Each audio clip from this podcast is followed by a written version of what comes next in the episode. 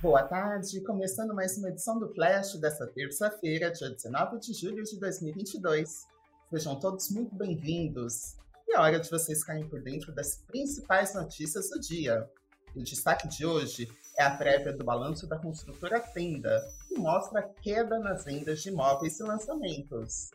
A construtora com foco em moradia popular totalizou um valor geral de vendas de 769 milhões de reais em lançamentos no segundo trimestre deste ano, segundo uma prévia operacional divulgada nesta segunda-feira pela empresa. Isso significa queda de 22% ante o mesmo período de 2021 e recuo de 64% na comparação com o trimestre anterior. De abril a junho de 2022, as vendas líquidas totalizaram 558 milhões de reais, uma queda de 34,9% na base anual e de 3,5% ante o trimestre anterior.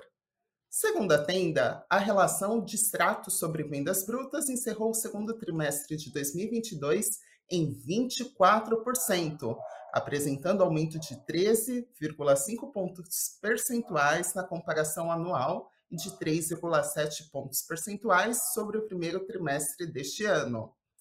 Segundo o comunicado da empresa, apesar deste indicador estar acima dos patamares históricos, temos a partir dele a oportunidade de revendermos unidades destratadas com importantes ganhos de preço.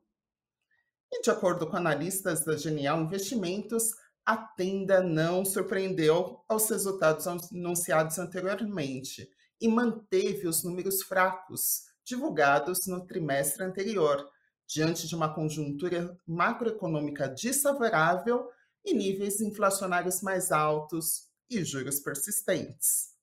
Lembrando que o custo da construção civil subiu mais de 11% no Brasil nos últimos 12 meses. E após fechar o dia em queda ontem, as ações da tenda subiam 0,95% no início da tarde desta terça-feira. Eram negociadas a R$ 4,26 cada uma.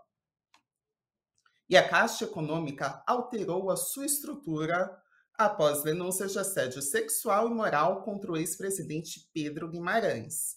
A corregedoria do banco, que estava é, subordinada à presidência, passou para o Conselho de Administração. Com isso, o órgão responsável por fiscalizar as atividades funcionais e a conduta dos empregados, gestores e dirigentes vai passar a ter mais autonomia. Além disso, a Caixa mudou duas vice-presidências. Em fato relevante, a empresa comunicou a criação da vice-presidência de gestão corporativa, que resultou da fusão das vice-presidências de estratégia e pessoas e logística e operações. E ainda foi criada a vice-presidência de sustentabilidade e empreendedorismo. O Banco Central Europeu pode aumentar a taxa básica de juros em 0,5 ponto percentual na próxima quinta-feira. Esse será o primeiro aumento dos juros desde 2011, o que deve, agra deve agravar ainda mais a situação econômica do bloco europeu, que vem enfrentando uma alta inflação intensificada pela guerra na Ucrânia e vive aí com o temor de uma recessão. A inflação da zona do euro atingiu 8,6% no mês passado e deve continuar subindo, impulsionada pelo aumento dos preços dos combustíveis e dos alimentos. E o dia de hoje ocorre o pagamento da parcela de julho do Auxílio Brasil para os beneficiários com o NIS, o número de inscrição social, com final 2. O valor mínimo do benefício é de 400 reais, e as datas seguem o modelo do Bolsa Família, um antigo programa social que pagava os beneficiários nos 10 últimos dias úteis do mês. O calendário completo com as datas de pagamento está disponível em nosso site, investnews.com.br, além dos aplicativos do Auxílio Brasil e Caixa Tem. E entre os meses de agosto a dezembro, o programa social vai pagar um benefício mínimo de 600 reais após a aprovação de uma emenda no Congresso Nacional. Agora vamos ver como está o funcionamento do mercado financeiro nesta terça-feira. O Ibovespa, principal índice da B3, operava em alta de 0,51% por volta do meio-dia. Estava com 97.413 pontos. Já o dólar recuava 0,61%, sendo negociado a R$ 5,39. O Bitcoin tinha alta de 2,9%, sendo negociado a mais de 22.800 dólares. E agora vamos aos destaques do Invest News desta terça-feira.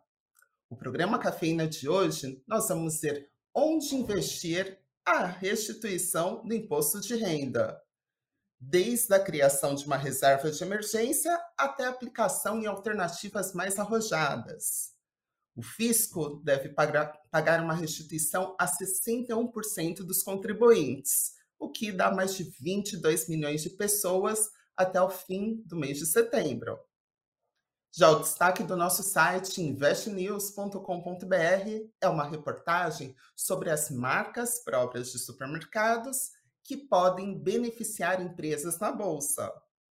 Em meio à inflação elevada no país, consumidores estão comprando cada vez mais produtos de marcas próprias nos supermercados que têm um preço normalmente mais acessível. E a compra desses produtos cresceu durante a crise econômica e economia com a compra deles pode chegar até 40%. O Flash de hoje termina por aqui e não se esqueça de acompanhar logo mais ao vivo, às seis e meia da tarde, o Boletim Invest News, após o encerramento do pregão da Bolsa. Uma boa tarde a todos e até amanhã!